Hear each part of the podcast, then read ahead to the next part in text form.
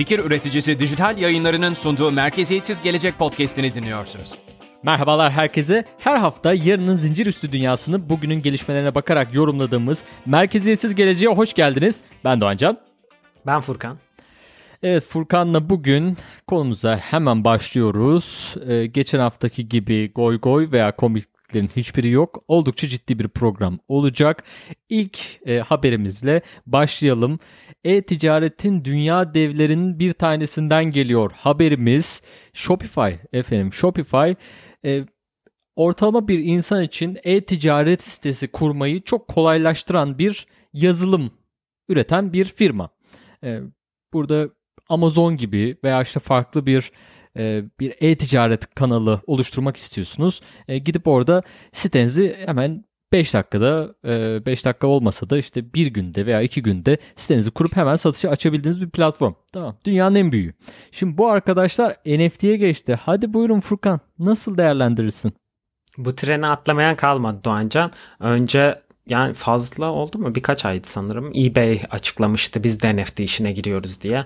Orada zaten NFT pazar yeri açmayan yok bu aralıkta. Şimdi de Shopify bu entegrasyonu getirdi. Çok şaşırmadık çünkü Shopify'in CEO'sunun e, profil fotoğrafı bir CryptoPunk. o yüzden zaten yani e, bu ekosistemin içerisindeki biriydi ki Shopify e, kriptoyla ödeme sistemlerini de entegre etmişti biliyoruz BitPay ile olan ortaklığıyla beraber. Yani zaten bu ekosistemi sürekli keşfeden, deneyler yapan, bir şeyler yapan bir şirket. E, bu kadar büyük olması ve bu kadar e, elektronik ticaret ağına büyük bir ağ sahip olması da kripto ekosistemi için bir avantaj. Burada bir kazan kazan ilişkisi görüyorum. Güzel bakalım nasıl uygulayacaklar, kendilerini OpenSea'dan nasıl farklılaştıracaklar ve marketin ne kadarını alacaklar. Kesinlikle tabii e, Kanadalı bir girişim e, Shopify. E, halka da arz oldu. E, burada yani oldukça büyük bir şirket e, Shopify. Yani bu küçük ölçekli bir şirketten bahsetmiyoruz. E, o yüzden böylesi ölçekli bir şirketin girmesi de e, önemli. Artık e, NFT yani bir e-ticaret ürünü gibi tişört satar gibi ben NFT'mi e, yayınlamak istiyorum ve çıkartıyorum. Burada NFT satacağım e, diyebileceğiz efendim. Şu an sadece Amerika'da bir beta programı daha bu. Çünkü yani yeni çıktı. E, bayağı da bir talep vardı bu arada. Çok da istediler. Herkes Shopify'dan istedi. Ben de tweet attım. Ne zaman MetaMask e, bağlantısı geliyor? Ne zaman Shopify'da NFT satabileceğiz göreceğiz diye. E, istediğimiz oldu. E-ticaretin e, aydınlık günü bugün e, diyelim. Burada şöyle önemli bir nokta var. Yani Shopify sonuçta şimdi Amazon nasıl gidiyorsunuz Amazon'un içerisinde bir mağaza açıyorsunuz ve oradan satışlar yapıyorsunuz. Shopify'ın özelliğini sizi kendi siteniz üzerinden e, bir mağaza açmaya e, olanak sunuyor. E, bu ne demek? Yani herkes kendi sitesinden NFT satabilecek Shopify Hı-hı. kullanan demek. Aslında burada o yüzden hani az önce nasıl farklılaştıracak dedim ya OpenSea ile. Aslında bu bir farklılaştırma başından itibaren yani kendi sitende NFT satma özelliği sunması. Hani daha daha ne yapabilir onu göreceğiz tabii ki. Ama e, üzerinden NFT satılabilen site sayısını çok büyük derecede arttıracak bu iş. Kesinlikle direkt tüketiciye e, gönderen, direkt tüketiciye satış yapan bir sistem bu. Onun ayrıştığı yani Shopify'in ayrıştığı temel nokta o.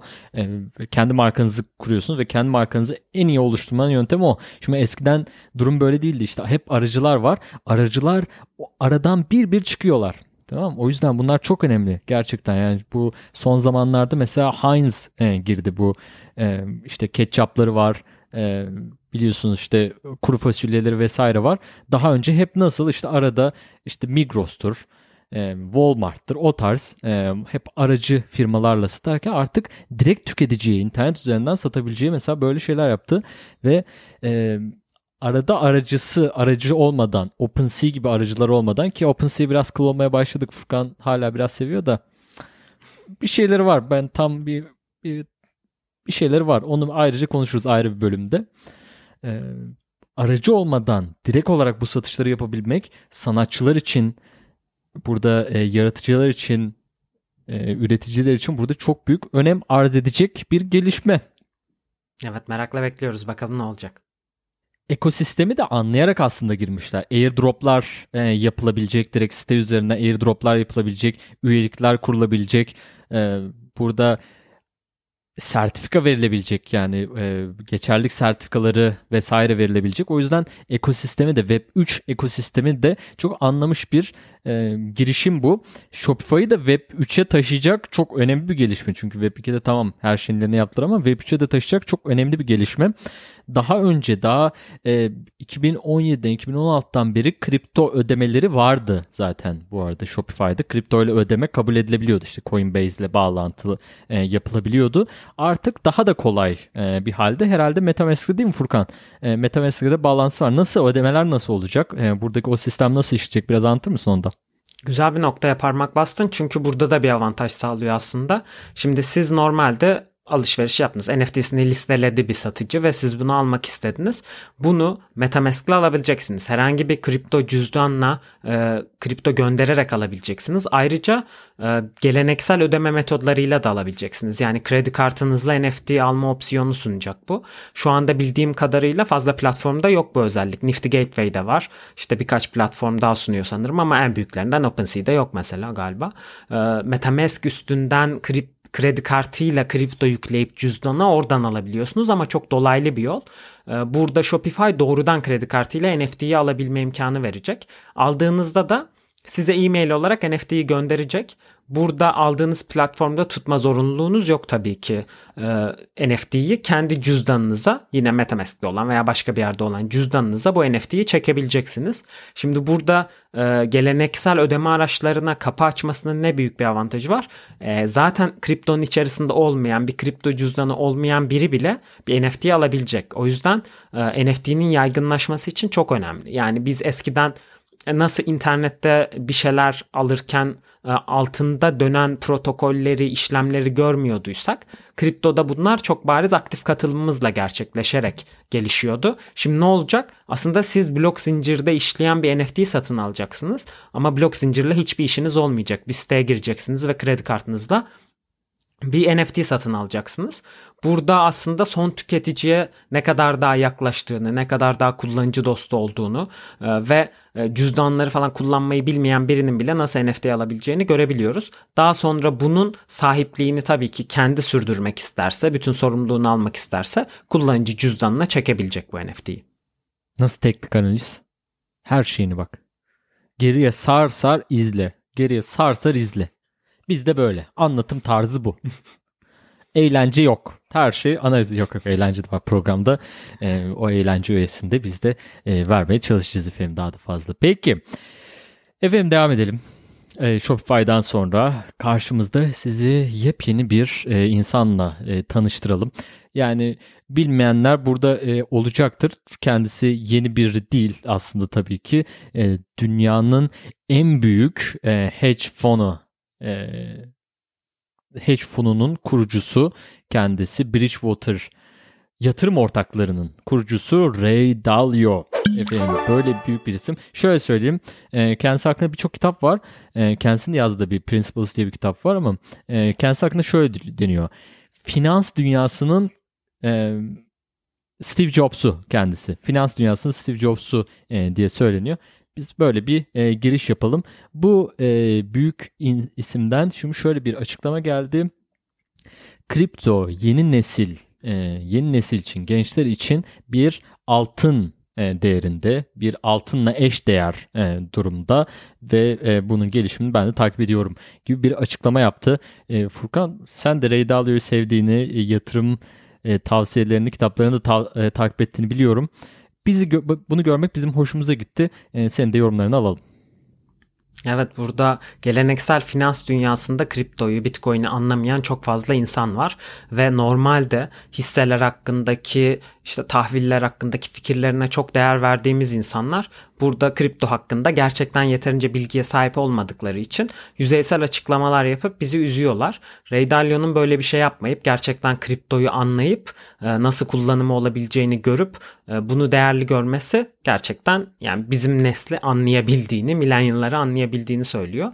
E, hatta ee, öyle ki bazı yatırımları olduğunu da biliyorum farklı farklı açıklamalarından. Şimdi burada niye altın gibi konumluyor Ray Dalio? Çünkü aslında altın e, geleneksel e, piyasalarda nedir? Bir enflasyon için hedge'dir. Yani riskini e, azaltma aracıdır. Ee, karşılıklı olarak işte hisse tutuyorsan belli bir oranda biraz daha portföyünde altın tut ki dengede olsun. Olası bir krizde en azından elindeki değeri koruyacak bir değer olsun denir. Burada son dönemlerde özellikle Bitcoin özelinde ve tüm kriptolarda bir enflasyona karşı hedge olma potansiyelinden bahsediliyordu. İşte her şey çakılırken acaba kripto tutunabilir mi? 2008 ee, gibi bir kriz görsek burada kriptoda paramızın değerini en azından koruyabilir miyiz gibi alternatifler düşünüyordu ve bizim neslin bizden sonraki neslinde çoğu altını sıkıcı buluyor ve kripto gibi e, biraz daha riski yüksek olsa da e, geleneksel marketlerle koreli olmamasını umdukları bir varlık arıyorlar. Kripto burada imdada yetişiyor. E, o yüzden bir altın olarak sınıflandırıyor Ray Dalio aslında. E, bakalım enflasyondan Bitcoin bizi koruyabilecek mi? Korur, korur efendim. Ee, Warren Buffett da mesela şimdi bu büyük yatırım camiasındaki büyük isimlere baktığımız zaman en büyük isimlere baktığımız zaman hep akla tabii Warren Buffett geliyor işte Charles Munger geliyor e, onun e, ortağı. Şimdi bu simalar, bu isimler Bitcoin'e büyük karşılar. Onlar da diyor ki ya Bitcoin işte olur mu böyle şey olur mu para bizim için en önemli şeydir diye e, dinozorların kafasını değiştiremiyorsun. Tamam böyle isimlerden yine benzer yaş skalasında olan Warren Buffett tabii daha büyük de e, benzer yaş skalalarında olan insanlardan bunları duymak güzel. Gerçi şey e, tabii Ray Dalio şey demiyor yani ben sonuna kadar Bitcoin'ciyim e, hani Michael Saylor gibi işte Bitcoin almazsanız ölürsünüz gibi. Vallahi öyle diyor adam. Bak ben benim sözüm değil bu. Michael Saylor diyor. Bitcoin almayan ölür diyor. yani bu kadar sert diyor mu emin değilim. Onu araştırın siz yine. Her şeyi buradan da duyduğunuz her şeyi almayın öyle. Ama e, yakın, yakın söylüyor yani öyle söyleyeyim. E, Ray Dalio şöyle söylüyordu. 2021'in başında, yani şimdi tekrar baktım kafanızı silah dayasanız efendim altın mı bitcoin mi hangisini seçersiniz? Kafanız siyah dayandı. Çok terlerim işte ne yaparım bilmiyorum ama altını seçerim e, demişti. E, hala da o kadar kolay değil tabii yaşanmışlıkları değiştirmek adam kaç tane altın alıp sattı. E, Furkan senin kafanı silah dayasak dayadık silah altın Bitcoin. mı? E, Bitcoin. Şöyle sorayım daha doğrusu Bitcoin tabii ki. Bitcoin mi başka herhangi bir şey mi? Bak zor Vallahi soru. şimdi zor, zor soru, soru çünkü Ethereum var. var Ethereum. Ethereum. Bitcoin'in karşısında Ethereum nedir? Ben Ethereum. söylüyorum cevabımı. Bitcoin. Muhtemelen evet yani silahta yasalar galiba Bitcoin. Ne seçeceksin abi? Bir de yani hani ömrün boyunca başka kripto alamayacaksın. Yani bir Bitcoin alayım da kenarda dursun. Yani bari onu alayım. TL'den daha değerli sonuçta. ah, ah, ah, ah, ah. Yine konuşmadan geçemedik ah, arkadaşlar. Ah. Yine konuşmadan geçemedik. İçimiz yanıyor, içimiz yanıyor. Nasıl olacak? Nasıl çözülecek? Ee, Michael Saylor yine bir tweet attı. Dedi ki e, %55 biliyorsunuz yani enflasyon bu e, TL enflasyonu. Gerçek enflasyondan bahsetmiyoruz. TL enflasyonu %55 gibi bir şey oldu. 2021'in e, başından beri. Bunu nasıl açacağız? E, Bitcoin bunun aslında bir çözümü tabii ki. Bitcoin'i almak hani bunun 5 veya 10 yıl içerisinde e, çok ciddi bir çözüm getirebilir. Ama treni kaçırıyoruz gibi de bir durum ya. İnşallah treni kaçırmayız burada da. Kaçırdık mı? Çünkü bu sefer bir 10 yıl daha bekliyoruz. Bu kadar büyük çapta bir inovasyon olması için, büyük bir değişim olması için en az 10 yıl bekleniyor. Ee, Türkiye'miz için vallahi en iyisini diliyoruz da olmuyor be. Maalesef maalesef. Norveç faiz arttırmış bu arada. Norveç mantıklı gelmiş faiz arttırmak. Ha, Norveç Belki faiz arttırmış. biz de deneriz. ha, Norveç faiz arttırmış. Ha. E, yok canım biz faiz indiririz ya. Yok canım onlar ne bilsin. Ne bilsin onlar. Biz konumuza devam edelim Furkan. evet. Dünyada Geçmiyor. tek indiren biz olduğumuza göre bir şey biliyor olmalıyız. Devam edelim. Geçmiyor, geçmiyor. İçimiz yanıyor ama geçmiyor. Evet. Peki Ethereum ölçekleniyor efendim diyelim. Ee, Ethereum daha da büyümeye, ölçeklenmeye devam ediyor. Kocaman oluyor Ethereum. Büyüdükçe büyüyor. Ee, konsensus bir e, roll-up çıkarttı. Şimdi bunu Furkan anlatacak. Ben her anında soru soracağım.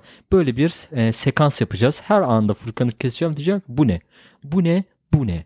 Ondan sonra hep beraber anlayacağız tamam Hadi bakalım kemerleri bağlayın. Furkan nedir bu? Öncelikle baştan yani açıklamamı yapayım. Karışık bir konu. Çok fazla teknik detaya girmemeye çalışacağım ama e, sürekli gelişen ve değişen bir ortam aynı zamanda. O yüzden hani açık bıraktığım yerler olabilir veya e, detayına inemediğim noktalar olabilir. Farklı programlarda iyice detayına da ineriz. E, çok genel bağlamda ele almaya çalışacağım. Burada Ethereum'un ölçeklenmesindeki katman iki çözümlerden birinden bahsedeceğiz. Şimdi ilk olarak en basitinden konsensus kim? Konsensus bir aslında e, Ethereum üzerinde inovasyonlar geliştiren bir şirket. Bayağı eski e, şirketlerden biri kripto ekosisteminde. Yanlış hatırlamıyorsam 2015 yılında falan kurulmuş olması Bunlardan lazım. en büyüğü Ve aslında. sürekli evet, e, MetaMask cüzdanının üreticisi aslında böyle diyebiliriz. E, kendi içerisinden çıkan çok farklı projeler de büyüdü, gelişti, farklı şirketler oldu. Böyle bir Ethereum tabanlı şirket. Bunlar Mastercard'dan da yardım alarak aslında bir rollup çözümü oluşturacak. Nedir rollup? E, Rollup çözümü. Şimdi- Nedir rollup çözümü? Evet, rollup aslında şöyle. Ethereum'un ikinci katmanında yer alan ve yapılan her işlemi Ethereum zincirine yazmak yerine belli aralıklarla bilgileri Ethereum'a işleyerek ağı meşgul etmeyen ve e, bir akıllı kontrat üzerinden bu işlemleri daha ucuz bir şekilde halletmeye yarayan bir ölçeklenme şekli rollup. İkinci, e, ikinci layer 2 neydi? Layer 2'de daha hızlı işte e, sistemi daha az e, meşgul ederek daha yani sonucuna bakarsak e, bize daha az gas fee ödememize, e, maliyetleri daha az işte aradaki transfer maliyetlerini azaltan bir çözüm diye söyleyebilir miyiz Furkan? Evet şimdi Ethereum'da normalde A'dan B'ye gönderim yaparken bütün A yazma ücretlerini ödüyoruz. Çünkü her şey o anda birinci katmana yazılıyor. İkinci katmanda ne oluyor? Bir, ikinci katmana bakiyemizi çekerken ödüyoruz bu ücreti. Sonra o ikinci katmanda istediğimiz bütün işlemleri ucuz ucuz yapıyoruz. İşte Uniswap'ta swap yapıyoruz, gidiyoruz A'dan faiz kazanıyoruz falan. Her şeyi hallediyoruz. En son diyoruz ki biz bunu Ethereum'a geri çekeceğiz. Ha işte bir de o zaman çekerken Ethereum'a yüksek ücreti belki de hani rollup'lar yaygınlaşmışsa Layer belki 1'e o da düşük çekiyoruz. olacak. Layer 1'e çekiyoruz ve normal Ethereum cüzdanımıza gelmiş oluyor. O aradaki tüm işlemleri uygun fiyatla yapmış oluyoruz. Şimdi dur bakalım. Şimdi bunu anladık. Bu layer 2. Oradan oraya geçtik. İşlemlerimizi yaptık. Ether'imizi büyüttük. Sonra geri döndük. Ondan sonra manyaz ya fiyata geçeceğiz. İşte e, TL'ye geçeceğiz veya dolara geçeceğiz. Yani e, orada tamam layer 1 2'yi anladık. Şimdi burada roll-up'ların buradaki rolü ne? Yani bu e, konsensusun bu son roll-up'ı neyi değiştirecek? Onu da bir hemen bahsedelim.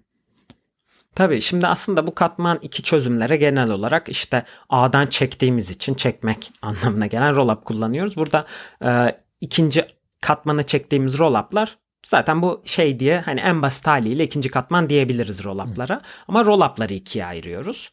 Burada bir e, optimistik rollup'la, iyimser rollup'lar var.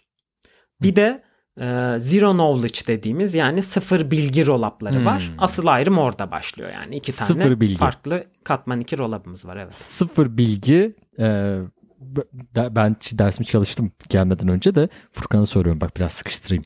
E, sıfır bilgi ne işe yarıyor bu sıfır bilgi? Gizlilik yani kişisel verilerin verileri gizleme e, noktasında mı bir faydası var Furkan? Ya pek çok faydası var ama dediğin gibi aslında sen gönderimi bir akıllı kontrata yapıyorsun ve o akıllı akıllı kontrat üzerinde bütün e, işlemler yapıldığı için e, o andaki her şey zincire yazılmıyor. Böylece evet bazı bilgileri gizli tutmuş oluyor. Ağın meşguliyetini azaltmış oluyor ve gönderim ücretlerini azaltmış oluyor. Bu üçünü fayda olarak sıralayabiliriz. Hı hı.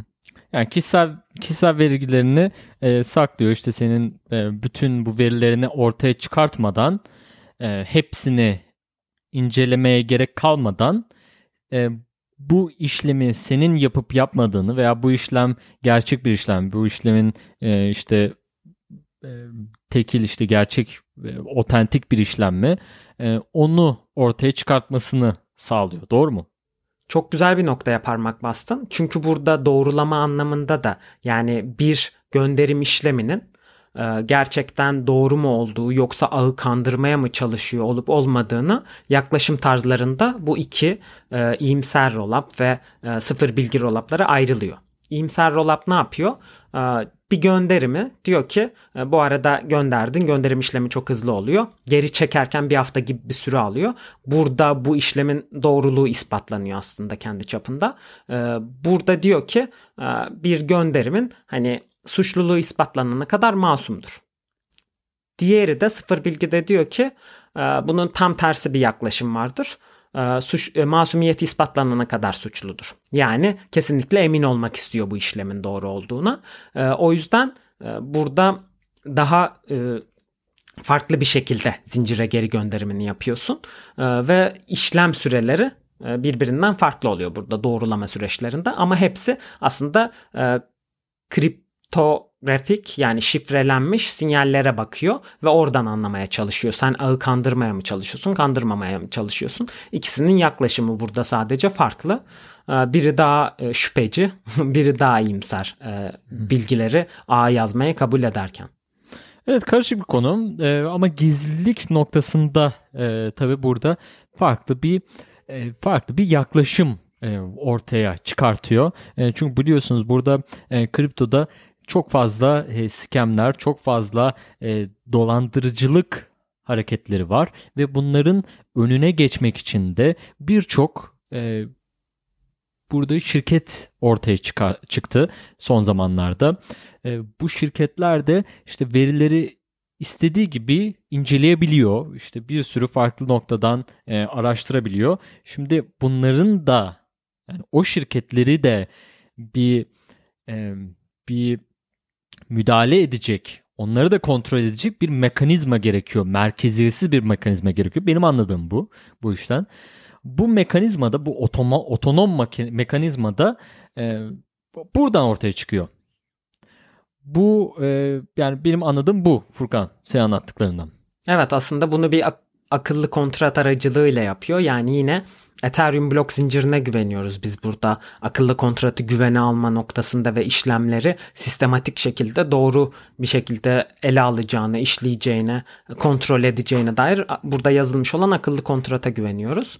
E, burada konsensusun yaptığı da aslında e, bu katman 2 gibi davranacak olan bir akıllı kontratı geliştirmek ve dediğin tüm faydaları yine Ethereum blok zincirinden fayda sağlayarak yani bunu gizli bir blok zinciri olarak düşünmeyin. Yine halka açık olan Ethereum zincirine bağlı olarak çalışan bir e, akıllı kontrat üzerinden çalıştırıyor. Güzel. Evet efendim buyurun. Her yani gün geçmiyor ki blok zincirde bir e, yenilik olmasın. Bir noktayı geliştirmeyelim. E, gelişim, inovasyon böyle böyle oluyor. E, dünyamız geliştiği gibi işte fizik fiziksel dünyamız geliştiği gibi e, blok zincirdeki daha e, veriye dayalı dünyada gelişmeye devam ediyor. Biz bu gelişmeleri Merkeziyetsiz Gelecek programında takip etmeye devam edeceğiz. E, siz de bizi takip ederseniz ne olur?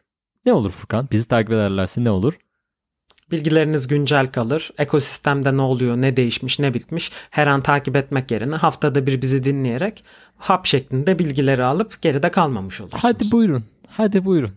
İşte orada giderken dinlersin. Arabada açarsınız mı dinlersiniz. Ben ona karışmam. Biz kişilerin özgürlüğüne, yaşam tarzına müdahale etmiyoruz. o, o seçim tamamen kişide e, bulunuyor. Biz burada yorumlarımızı yapıyoruz. Efendim istediğiniz gibi içeriklerimizi tüketebilirsiniz. E, keyifli dinlemeler olsun. Bizi dinlediğiniz, izlediğiniz için çok teşekkürler. Haftaya tekrar görüşmek üzere. Furkan'dan son yorumlarını ve isteklerini alalım. Ay çok güzel şeyler söyledin. Üzerine ekleyecek çok fazla isteğim yok aslında. Sadece e, yorumlamayı, takip etmeyi, bildirimlerinizi açmayı unutmayın. Genel bu isteklerimizi yapalım. E, çünkü hızlıca artıyoruz, büyüyen bir aileyiz. Daha büyük neden olmayalım. Ee, bizimle bu konuları tartışmak isterseniz de YouTube yorumlarda buluşalım.